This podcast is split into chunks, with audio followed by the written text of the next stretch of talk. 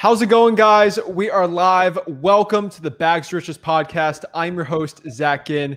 Today, I got a special guest. We have Cody Barton from Phoenix, Arizona. Cody is a wholesaling millionaire, and he's going to give us his advice on how you can become a wholesaling real estate millionaire in your 20s. I don't care if you're in your 30s, 40s, 50s. He's going to show you exactly how he did it and how you can do the same exact thing. Cody, thank you so much for coming on. Dude, happy to be here. Super excited, super excited to share with everybody that that hops on here and, you know, just to help share the the path, you know, the it you know that it isn't really that hard to put it all together and, you know, just with taking some consistent action, you know, how how everybody can, you know, do the exact same thing, man. So, excited to be here. Let's get it going, man. Um, one really cool part about your story, I, I really want to break down how you got into wholesaling because I think it's super interesting. Um, I, I, think you were like almost a master marketing affiliate person before you actually got into real estate, and um, it, it's really impressive to see like how you be able to turn, turn that into wholesaling. So I want to hear what is your full story getting to real estate wholesaling?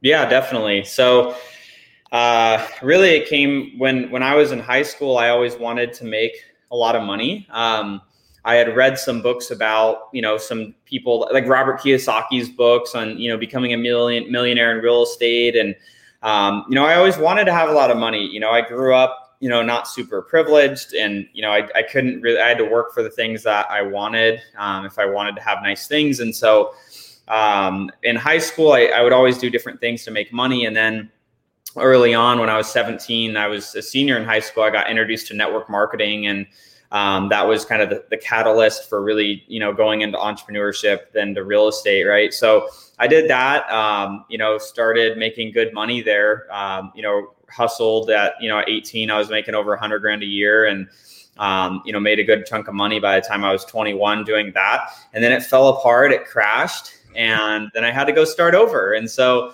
um, learned a lot through that. And, you know, I, from reading Robert Kiyosaki's books and you know seeing I'm like okay well I don't want to do this industry anymore. I want to figure out I want to figure out how can I go make a bunch of money doing something different.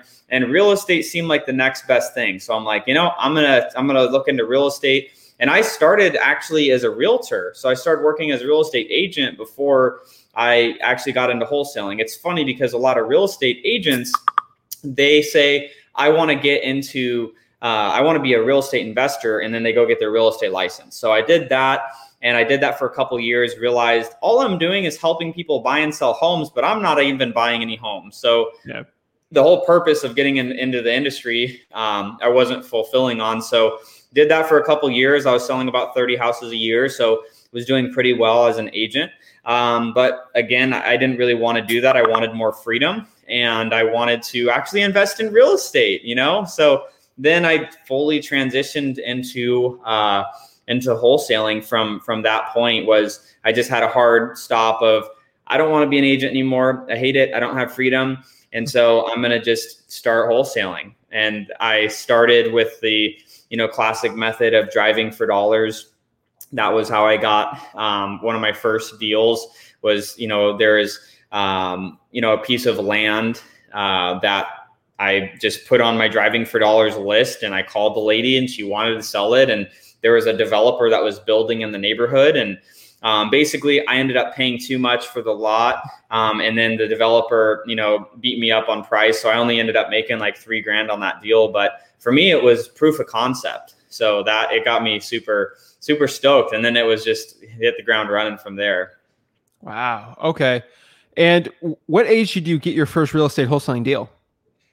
Um, I was probably 22 or 23. I can't remember exactly. Like I say that is my first deal because that was my first true deal when that's what I was trying to do. When I was an agent, I actually wholesaled a couple deals. Didn't really know that I was wholesaling them. It was like I knew a couple investor buddies and I got like I had a seller that wanted to sell and then they were just like, "Hey, I'll give you 10 grand for that if you just bring me that deal." And I'm like, "Okay." So I I unintentionally wholesaled a couple deals you know, uh, earlier on, but that was like the first one. I was probably like 22, 23 that I intentionally, you know, got that, uh, got that deal. Wow. That's awesome. And how long did it take you from your first wholesaling deal to become a millionaire through wholesaling exclusively? Um, so I mean, as far as you know, revenue wise, and under a year, we were doing you know wow. over a hundred thousand dollars a month and and assignment fees. So relatively quick. Um, once you know that was the only thing that I was working on. Um, net worth wise, because I think there's a big difference between earning a million a year and being worth a million plus in, in net worth because making a million a year is great but you know how much of that are you keeping how much of that is being invested in assets that's increasing your overall net worth and you know as a business person and so um, it was about a year and a half probably about 20 months so almost two years to go to over net worth millionaire, but under a year to actually be earning, you know, revenue wise, and uh, you know, a million a year. Perfect, dude. That's that's inspirational for me and for everyone else because it, it took me four years to get that level. Um, it, it, it's pretty impressive you're able to do that. I mean, especially in Phoenix, because I mean, you do some deals in my market, and it, it's pretty easy if you're physically here. Yeah. Um, Phoenix is just insane. I mean, how are you able to hit those levels in Phoenix where everyone complains, everyone tries to go virtual and they're in Phoenix? Like, how are you able to have such a high amount of profit going on in such a crazy saturated market? Yeah, I mean, I think one of the biggest things is like really the mindset around it. I didn't have a mindset of like it's too competitive here, there's not enough deals here. So I just didn't think about it. I still don't really think about it. I know it's competitive because we do compete on deals with other investors, but like we just have always came from the mindset of abundance that there's always enough, there's always enough deals. You know, there was a data report a couple of years ago that was pulled that there's a data agency here or in Phoenix called the Cromford Report, uh, Cromford Data Agency, and so they had a report showing that in Maricopa County, which is you know the biggest county in Arizona, there is over 500 transactions that were happening on a monthly basis at 50% of the assessed value or under. So I'm like, if as long as I can get at least 10 of those, I could be making tons of money. If you can get a few of those, you're making great money. But if you can get, you know, a little bit of that chunk of those homes, like you can make a killing. So I just always thought of it in abundance. And I know it sounds cheesy, but you know, if you think in, in abundance consistently and you know you're not worrying about other deals that people other people are getting and you keep your keep your eyes on your own lane like that's what we've always just done and i've always done is just i just keep my eyes in my lane and not really worry about what other people are doing because i'm gonna make it happen regardless if you know and it's just i think it's a mindset thing um, a lot of it it is competition but i think a big part's uh, the the mindset I agree. And you run multiple businesses. Why doing millions in real estate wholesaling? So uh, my next question I can ask you is obviously you're not going out there running on appointments. You're not doing like the grunt work. Um, how important are systems when it comes to actually building a large seven figure operation for wholesaling? Uh, it's everything. I mean, it, it separates the solopreneurs from the actual business owners. I mean, you're not a true business owner until you have your business running and you could actually go and do stuff while you're away um, you know it's if you if the business stops when you leave you're not you're busy you don't have a business you have a high paying job is what a lot of you know real estate investors have and so which there's nothing wrong with that but it's just you can't get it confused and it's you know recognizing where you actually want your business to go and so for me like systems there's an acronym on systems it's save yourself some time energy and money like that's what system stands for. And so if you uh, if you start setting systems up, you know, early on, like if you're doing, you know, one to two deals a month and you want to go up to doing more deals, if you want to go four, five, six plus deals a month, you have to start getting some systems involved. And, you know, then from there, um, you know, if you want to continue to scale, it's making those systems better. And, you know, then it becomes about your people and the culture and the organization too. But it, it's crucial. Like you're playing yourself if you think you're going to build a business that consistently does, you know, a million a year if you don't have good systems, unless you're involved in everything that's happening. Like I'm in Florida right now we I, I, flew out here yesterday. I haven't really worked today. Like we still hmm. got you know two contracts signed. Like there's another promising appointment that one of our guys is doing later today. Like you know, and they're they're stoked. They're making money, and you know we actually have a business that can operate um, without being there every single second. That's great. I mean, I it's it's literally the dream. Um, the one thing I could have to ask you here is mm-hmm. in your business today, what yeah. is the structure looking like? Um, how are you able to make things run so smoothly? Um, and what are some tips you can give for someone looking to go from solopreneur to actually building millions in real estate wholesaling? Yeah, so I think um, you know to answer the first question. So we've just recently, which I know you know, Matt Beard. He's he's now our business partner on our wholesaling business um, as well, and so the, the last couple years it had just been myself and pace morby you know running the business. So i'd run the hmm. operations basically kind of overseeing the team and structure and all, all of that. And then we had a team that was facilitating and so i would be you know kind of checking in. And so um, you know and pace would do sales training and you know kind of help lead the vision of the company. And so that's what it was. And then earlier at the beginning of this year we decided to merge with matt. And so we uh, Matt's now pretty much running the operation. I kind of run, you know, finance, payroll, like a lot, you know, some of the back end stuff, and then helping with organizing our systems and helping helping make sure that we have things running smooth. I help with hire hiring people, onboarding, training, things like that now, um, and just making sure that we have great people in the right seats to do the right things. And so. Um, you know, most of our organization our virtual assistants. We have about 20 virtual assistants doing things from you know lead generation to help us generate our leads. We have virtual assistants doing lead management that help us follow up with those leads that are generated. And then we actually have three uh, of our virtual assistants that are talented enough that they can actually close sellers over the phone.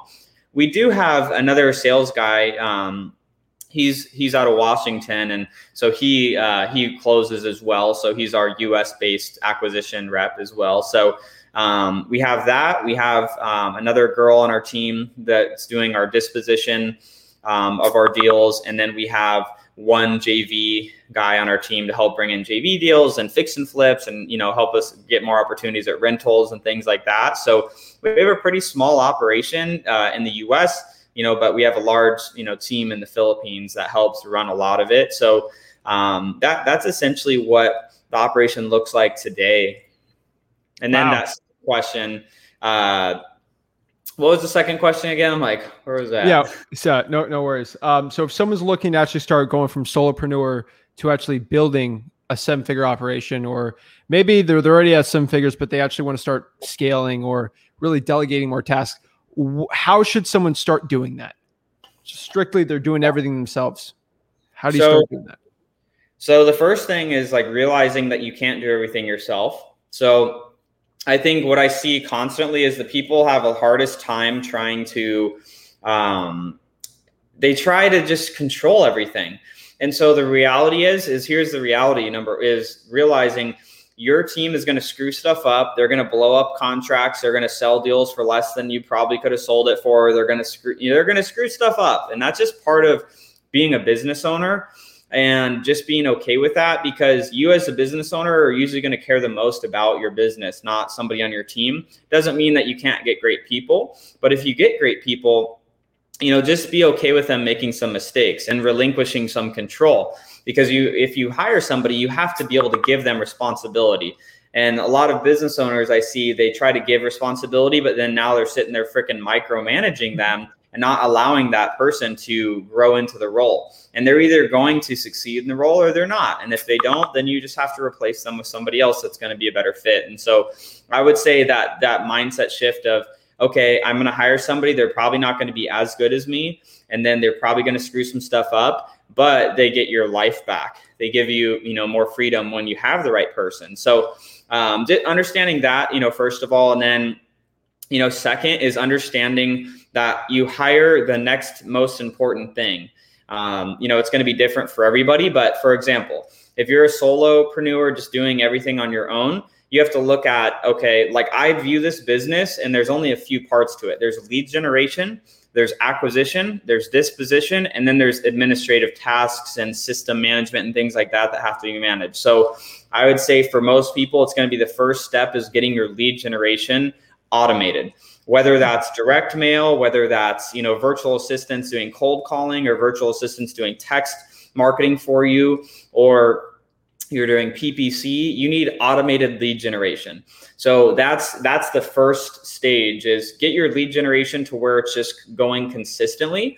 Um, and then from there, for me, you know, because I don't like doing acquisition, I never did. Is you know, I I found a uh, you know, I found somebody to partner with and help with acquisition. But you can hire them. So if somebody you know is doing all the acquisition themselves, you know, hire somebody to do acquisition for you no, they probably won't close as good as you. But if you teach them what you know and you help them get better, they can close 70% as good, which then you have more time back to live your life and to be able to grow the business more and be able to grow other businesses. So um, it's just adding on as you need. So if you don't have the lead generation figured out, you got to get that because there's no leads, you got no deals. So once that's figured out, then it's all right. How do I close more deals? You hire an acquisition or partner with somebody that's going to do acquisition for you and then you have you know the uh, the disposition side which you know if you can hire on a per you know fee basis a transaction coordinator um, and then the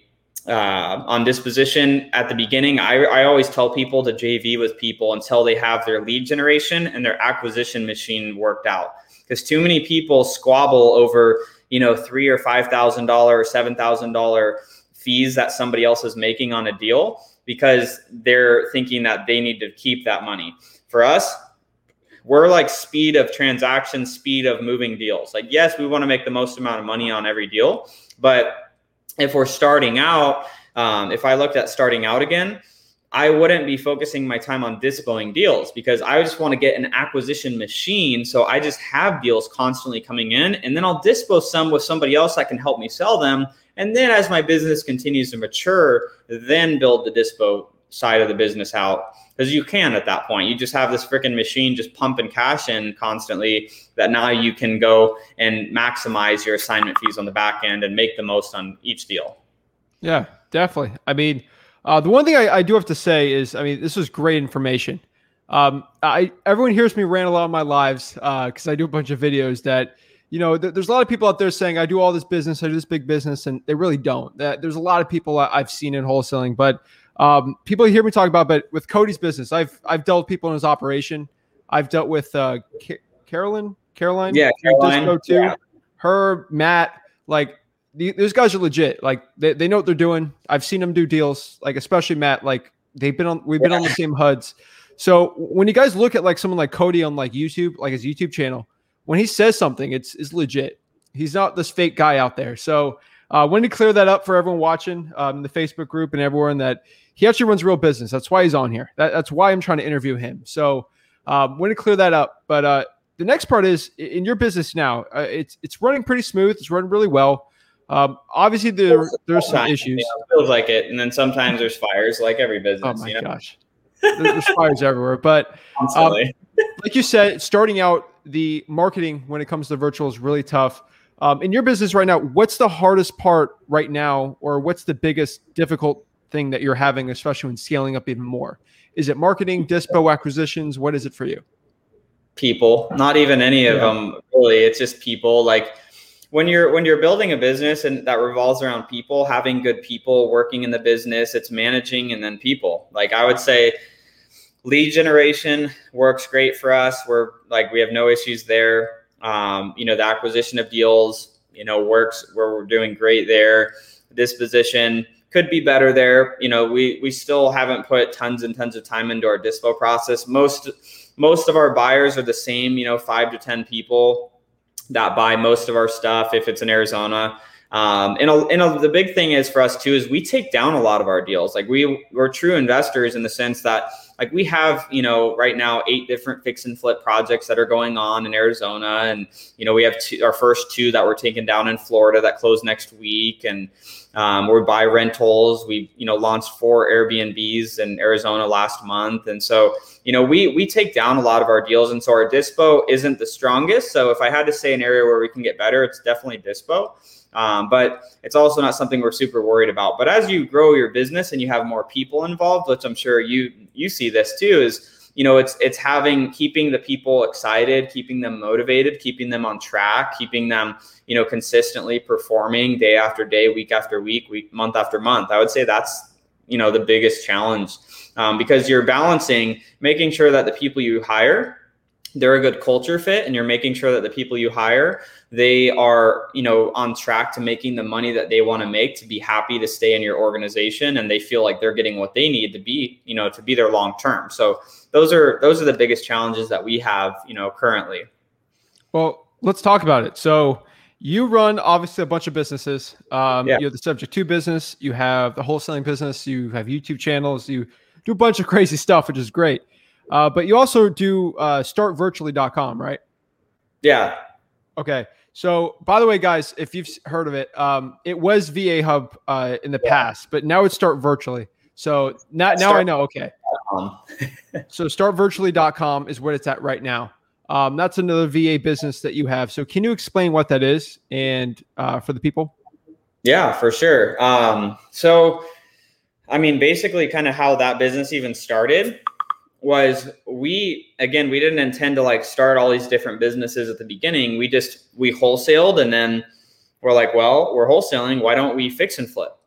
Um, okay well we're already wholesaling so it's easy to do that. So we were wholesaling then we're fix and flipping and then it's like well we should buy some rentals for tax advantages. So then we were buying rentals, and you know, um, we started Airbnbs because of the eviction moratorium last year. We were pissed off because we couldn't evict some of our bad tenants, and we're like, how do we avoid this? So we started launching some Airbnbs, and so we start these different businesses out of kind of you know natural progression of business, and then for us, like we'd been running our business with virtual assistants. Like I've been using virtual assistants since like 2017, and so um, and, and Matt has, you know, for years as well. And so we would joke around in 2019. We're like, why don't we just start our own virtual assistant business? Because everybody's always coming to us and asking us how to get virtual assistants, how do we hire them, how do we train them, how do we manage them, and so that's how that business really was born. And you know, the beginning of, uh, or basically the month COVID, uh, you know, shutdowns happened in March of last year is when we started that, and so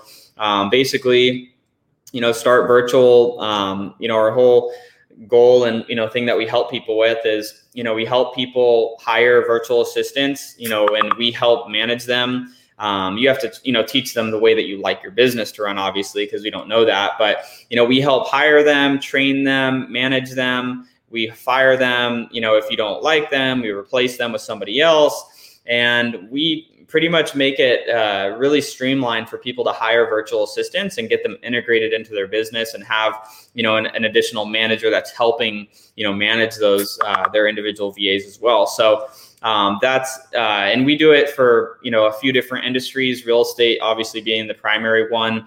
You know, people can hire cold callers there. You know, text marketers, systems managers, and train their cold callers to become lead managers for them from there as well. Um, so you know that's a big part of what we do at start virtuals we help people you know with the automation processes um, of their business and helping you know implement their systems in their businesses.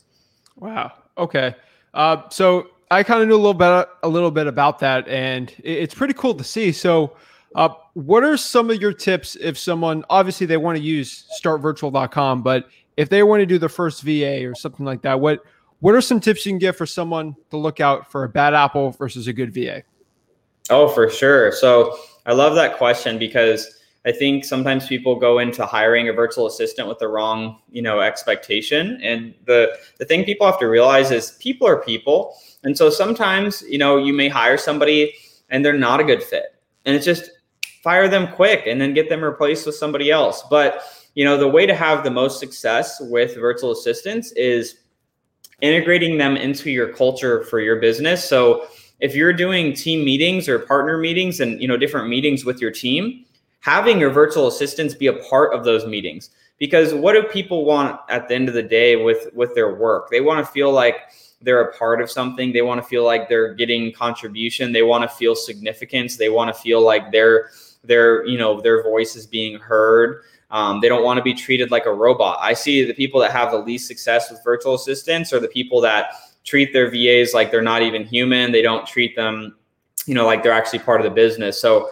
the way to get the best results is bringing them on and having them, you know, be a part of the the training and the culture and the different things you're doing within your business because that's what at the end of the day is going to have them excited to be around long term with you too. So um, the other things we do, you know, we do a lot of, you know, we do daily huddles with our our team, you know, in the morning. Matt's running those, and then call calibrations weekly. So if they're cold calling, pulling some of their recordings and listening to them of the calls they're making and give them coaching.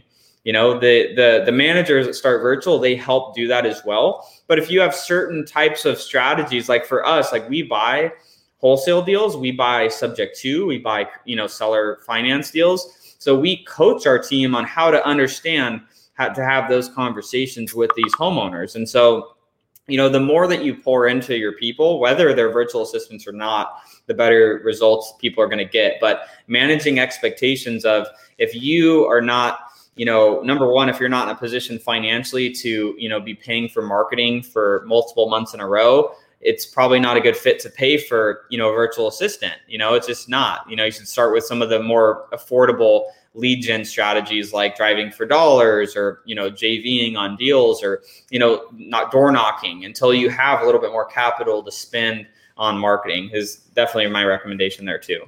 Okay. And obviously you've had a lot of vas and a lot of people like physically you've had to hire and fire right? Yes. So uh, the one thing I want to tell here is what is your biggest nightmare people story and what did you learn from it? Oh man, how which one? Uh, I mean, you know, when when you're hiring and firing and going through building a business so much, like you're constantly having issues with people, and so I mean, I wouldn't say there's any like real big significant nightmare stories, but you know, because I, I take responsibility for all of it. Because if I don't do a good job as a leader, like I could look back and at a couple acquisition people we hired in the US. And I don't feel like we as a company, you know, set them up for the best results starting them out.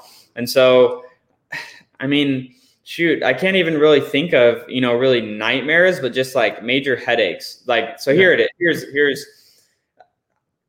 the the biggest thing would be people that were a bad culture fit. We'd hire too fast and we'd fire too slow. Yeah. That would just be across the board with every company that we have is we'd hire too fast because we just needed to fulfill the role immediately because we were, you know, feeling a bottleneck in our business. And then we would hire them and then they'd be a bad fit, but we needed the role filled and their, you know, half halfway done job is still at least better than no job, right? So you know, then we'd wait too long to fire them. So I would just say that in general is just hiring too fast, not you know allowing for a few different conversations and really seeing if they're up to do the job and they're a good part, good fit of the culture, right? Because for us, we're big on culture, and if somebody doesn't fit, you know, our culture, then they're just not going to make it. They could be really good at the job, but if they don't come in and they're not, eh, you know, inspired about you know doing the right thing, making shit happen and um, you know just taking massive action like that's they're just not going to fit in with our culture. Like if they if they're typically thinking about what am i going to do on the, this weekend? And how am i going to you know find a way to take friday off early? Like they're not going to last in our organization. So i would say bad culture fits are like cancers to your organization and that you have to remove fast. We have we we do that very quickly now. We have an hr consultant that she basically hires and fires our people now. And so as soon as they're just not a good culture fit, it's like bye, like like you're gone. So that's that's that's been our nightmares is just hiring too fast and firing too slow. Okay, well, I mean that's a big lesson learned. I, I learned that pretty quick too. So yeah. um, that, that that's huge. So my next question here is: You run a pretty good subject to business, also. Yeah. Uh, and I mean, it seems insanely profitable. So how do you separate the wholesaling business from the creative finance side of things? Because it seems very difficult to do because a lot of it seems intertwined sometimes. You got some overflow from wholesaling leads that go into there. Like, how do you separate it? So for us, we don't separate anything. It's just all a funnel. And so, okay. like, if you look at it like this big funnel of there's all these opportunities that come into our world. And then as they move down the funnel, it gets smaller and smaller. And then at the bottom of the funnel, they shoot out whatever opportunity it's going to be. So, like for example, we don't market for you know uh, seller carries or subject twos, or we don't mark. We market for our wholesale opportunities. And then we convert based off of pain points and seller motivation. So we find we look for our acquisition machine looks like uh, we're just looking for you know distressed sellers or motivated seller opportunities, and then our team's job is to identify how we can solve that seller's problem. Is the best way to solve the seller's problem uh, because they owe too much on the property? Is it a subject to? Or is the best way to solve their problem a cash deal because of their particular situation that they're in? Or is it a tired landlord that owns the house free and clear doesn't want to be a landlord anymore but likes the consistent monthly income that they want to receive in retirement? Perfect. We structure it as a seller finance where we make them a you know a down payment and then we make them monthly payments. And so we structure it all around what is going to be the best solution for the seller but we market for everyone. So so that's that's uh, you know the the big thing that we do is we don't focus on marketing for a certain type of you know acquisition. We market to distressed and then we acquire based on solving a seller's problem and they just go to different places. So like we have our wholesaling business entity. We wholesale our properties from our wholesaling company over to our buy and hold uh, for rentals or to our Airbnb LLC or to our fix and flip LLC. It's they all start in our acquisition machine and then go to their home, which could be one of these other entities based on what we're going to do with that property. So that's that's how we separate it out. Okay. Uh, so are you so you're actively marketing through the wholesaling to get through the funnel to the subject to. So are you marketing maybe to properties like what do you do with the ones that are like under 20 10% equity? Are those you're just not marketing to? Like, how do you get to those? Um, I mean, we market to a lot of unknown equity lists as well. Oh, yeah. So, like, obviously, as you know, on unknown equity, it's like you don't know what you're going to get. Um, and so, you know, a lot of those will come up. And then, like, if we if we niche down for like you know those niche lists like probate, or pre-foreclosure or tax default like we sometimes on those we won't even you know filter it for an equity percentage. We just want to know based on like pain points that could be there and seeing if you know those people we could help. So that's that's typically how we'll do the marketing. Okay. I got a couple more questions for cody before we get the audience going. So guys remember comment below your questions for cody um, get it answered. So next question here is pre-pandemic versus post-pandemic on your business what was the biggest difference between Cody Barton as the businessman before COVID versus after? Um, I would say the the number one biggest difference is just like awareness. Like obviously is you know anyone that's paying attention to the world right now we have a lot of inflation happening there's a lot of money being printed constantly right now and so just being aware to be getting my financial house in order as best I can. So making sure I have, you know, stabilized assets, making sure that I have properties that are cash flowing, making sure I'm not increasing my personal living expenses, you know, to be super lavish. Like, yes, I, you know, go on vacations and I, you know, just did buy a new car and different things, but like I make sure like I you know, and obviously I worked to this. This didn't happen overnight, but like I keep my personal living expenses at under 10% of what I make. So I never am feeling stressed about money. I think one of the biggest challenges, whether pre pandemic or post pandemic, is people not having a good money management system. Like I, I follow very strict money management systems that I'm very disciplined with. And so, you know, it's, I've gotten even more strict on that, you know, during the pandemic, you know, after, you know, after the pandemic or whatever world we're living in right now of this kind of after, but not after pandemic. Right. So, um, I think it's just, you know, making sure that the financial world is in order. Our businesses are healthy. They have good reserves because I want to make sure our people are being taken care of and that they can be paid because I take it really seriously that, you know, we have people on payroll that they support their wives and kids and, families off of the income we pay them. And so um, that that's been really the biggest thing is just making sure that we're very financially secure um, through this time and making sure that everything's good, and then encouraging our team to do the same personally. Uh, as well, so that they can have some good habits. So they're not, you know, too many people. I, I, mean, I'm sure you've talked to people that they just spend everything they make, you know, in their business, and it's, you know, they increase their lifestyle as their income goes up, and it's a bad habit. I agree. Um, that, that's huge. I do the same exact thing. Uh, so the, the, next question I have here, uh, obviously you're not a lawyer, financial advisor, tax person at all, but um, off the books here that you're not giving legal advice here, but what is the biggest tax tip you can give for someone who is ramping up a wholesaling business right now? So if you're ramping up a wholesaling business right now and you're actually making, you know, if you're ramping it up and you're doing a lot of deals and you're making money, buy rentals. Like that's the that's the biggest thing. Like you can get and have a good CPA. Like if you don't have a CPA that understands how to do forced depreciation, because depreciation of a property is typically like the tax code is over 27 and a half years there is a loss that can be taken every year to reduce your tax implications against that property based on you know your cpa can explain this to you if they can't then you got the wrong person but having the right CPA that you know can do strategy with you. Um, you know, I have a call with my CPA every quarter, and we have a conversation. This is how much money I've made, you know, personally this year so far. How many rentals have we bought? What's my tax liability looking like right now? What's my game plan for next quarter to acquire more properties so I can pay less in taxes at the end of the year?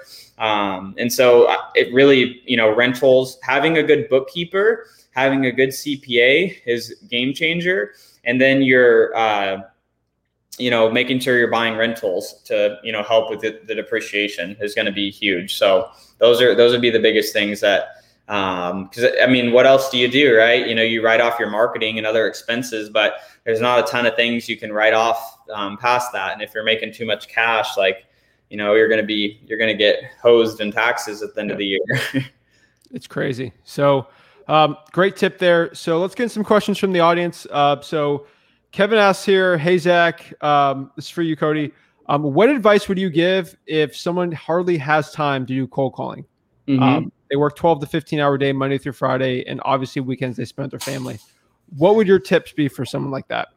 So it depends on like the amount of deals that you're trying to do and what you're trying to really do in your business. Like that's going to be the biggest thing. Um, is you know, but I would hire like you can hire people to do that for you. Like I hired virtual assistants to help me do, you know, cold calls because I didn't have enough time in the day to make all the cold calls, right?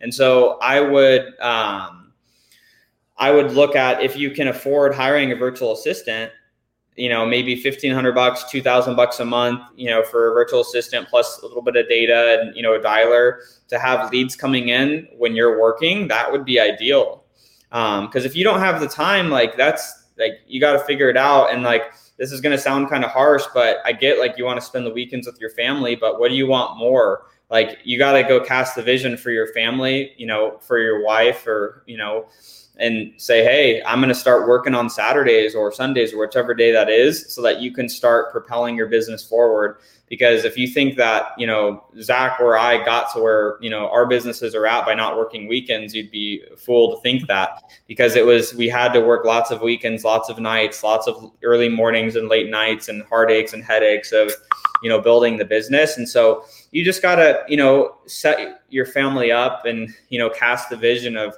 why is it important for you to do that on the weekends a little bit to have some of that time because yeah, you could have leads coming in during the week from you know VAs, but like you got to have find some time to follow up with those leads and try to convert those into into contracts. So that would be um, you know my advice. I know it sounds kind of harsh for you know yeah you need to do it on the weekends because you don't have to. You do what you have to do until you can do what you want to do. That's what this business is about.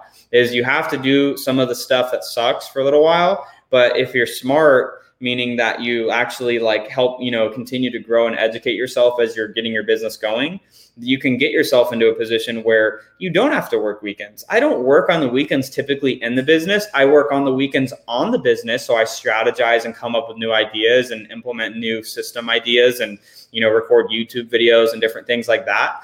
But you know earlier on like i was working those weekends so that's just something you have to look at. That's it that's great advice there cody um Leslie says she relates so much. Hey, when I was an agent. Um, Brenda says, with Airbnb, do I have to ask the neighbors for permission? I don't know that one. Yes and no. Um, okay. Ask for forgiveness, not permission.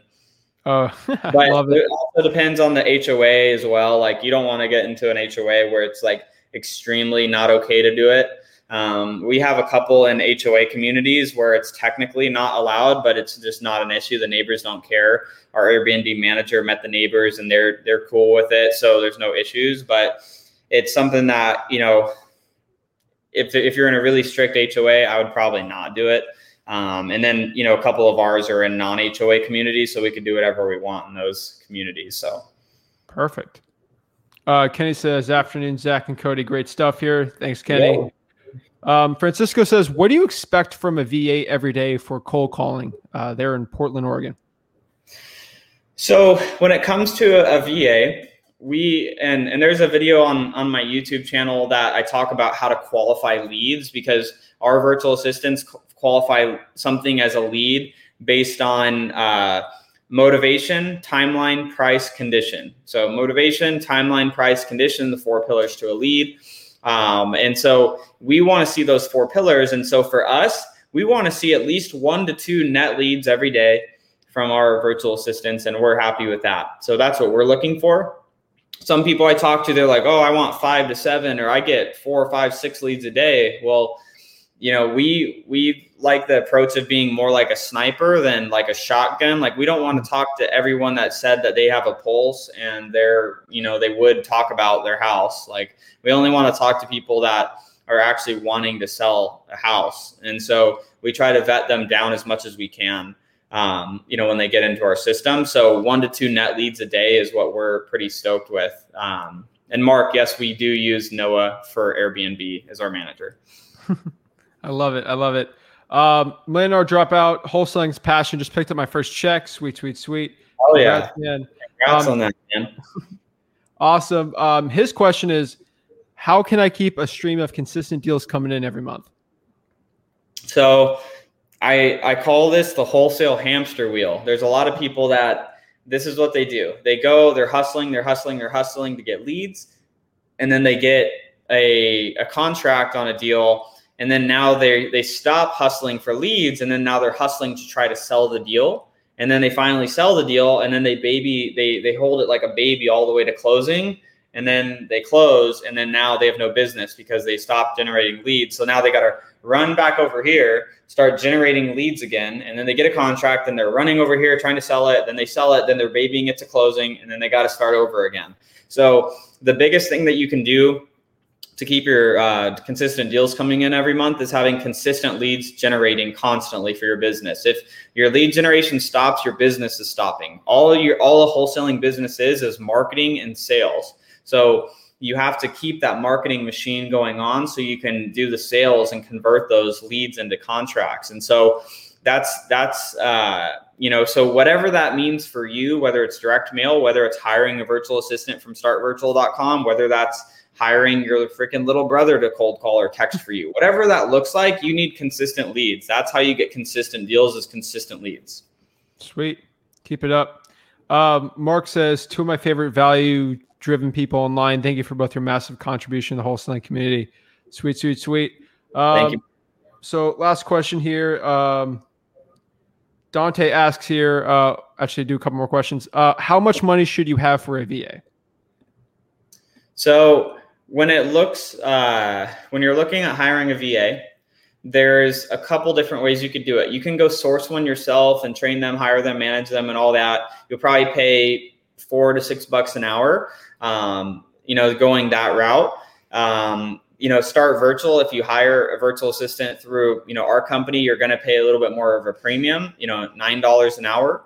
Um, but the other thing that you have with that is you have a manager helping manage that VA and they're already going through a, a, real estate training boot camp before they get started with you of how our company trains our team. So you have you know a manager and a virtual assistant that are you know rooting for your success and you know helping ensure that you're successful with that virtual assistant. And if you need to replace them we'll help get them replaced and you know onboard that newest one for you as well. Or if you want to add more it becomes really easy. Um, so it really just depends on where you're at in your business. For like one virtual assistant to cold call full time. And you know, so if you have one cold calling full time, you have a, a, dialer system for them to you know be logged into to call multiple lines at a time, and then with some data costs and things like that, you know, around two thousand to twenty five hundred bucks a month. Um, you know, is what you should be expecting. You know, going through obviously like a service like ours. Um, you know, give or take five hundred dollars less if you're doing uh, if you're sourcing them and doing all of that on your own. So give you kind of a general range there. Perfect. Um, last question here from uh, Kayla. What is the best list to pull or even the best niche list? Um, so in our business, like we like there's not really like a best list like everyone thinks there's yeah. some secret like ninja list it's like the best list is the one that you can consistently you know work and, and market to um, our favorite are the high equity absentee as generic as that sounds like we like the high equity absentee 55 plus so oh. you know uh, our because we we start with who's our our ideal seller because there's different types of sellers, right? There's the sellers that are high distress, high motivation that are like in pre foreclosure and tax default and they have a, you know health issues and they got a bunch of freaking crazy stuff going on in their life. And then there's like the convenience sellers. So we market primarily to convenience sellers. Like we do market to the niche like the stress list too.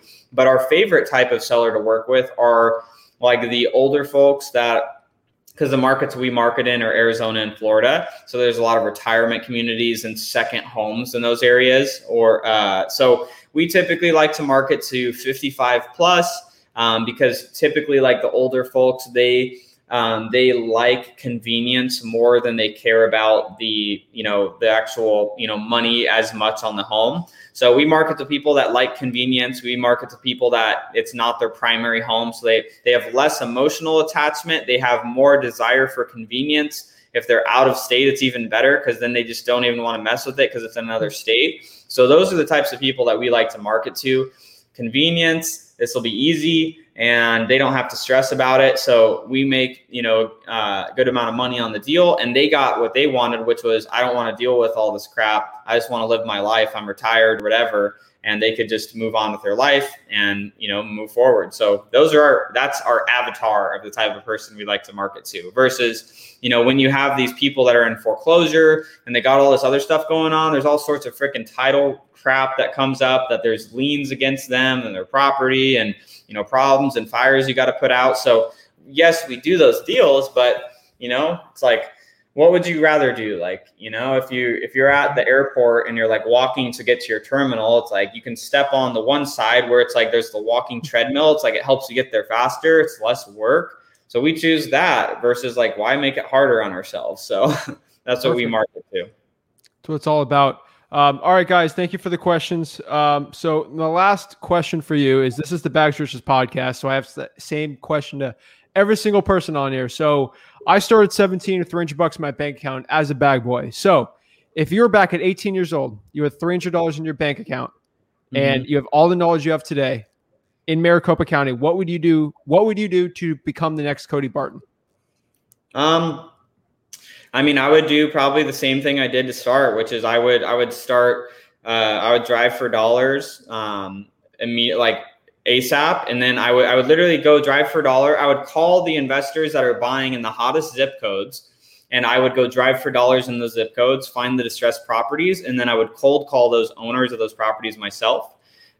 And then I would find, you know, a price that would work based off of talking to the investors that I knew that buy in those areas I would get it under contract for you know a price that I knew I would make a spread selling it to one of those investors, sell it to the investor, take that profit and reinvest into the business and then just start scaling it up from there. Still do driving for dollars probably, and then hire a virtual assistant to get more leads coming in, and then just kind of build it out from there.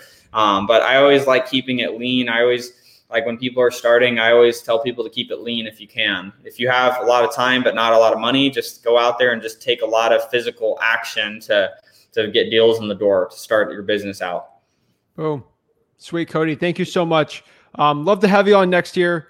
Um, last question here again. Sorry, but um, if I have you on next year, what is the number one thing you want to accomplish in one year from now before you go on this podcast again in your wholesaling business?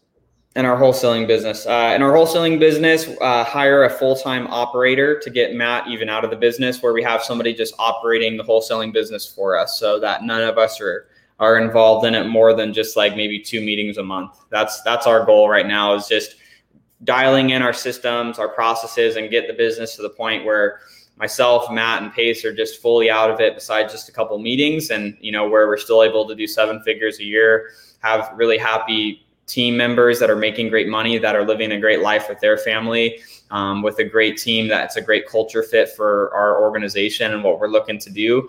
And you know, just have the machine run. That's that's our goal. That's the vision for over this next year to to get in place. Perfect, Cody. Thank you so much for coming on. Um, again, startvirtual.com and the Cody Barton YouTube channel. Is there any parting thoughts you have for the audience before we hop off? Awesome. Um, no, I mean, just for everybody that's on and maybe is, you know, do has never, maybe they've never done a deal or maybe you're doing one or two deals a month or you're kind of in that range of just trying to scale up your business. You're in a job maybe you don't like is just keep taking action. Um, stop getting analysis paralysis. Just take consistent action, talk to sellers, find, you know, make offers, try to get properties under contract, get those sold, go make mistakes, go, go freaking screw stuff up and have to go figure it out. And, you know put the business together. Um, nothing you know too many times people just sit in analysis paralysis and study just all the information but they never take any action on it. Don't be that person. Go out there just take consistent action and it'll work for you because it works for everybody that takes action with it and they course correct they correct and continue. Make a mistake correct continue forward and just keep rocking. Cool. That's it. Cody thank you so much. Can't wait to see you all next year. Yes sir. Thank you. Thank you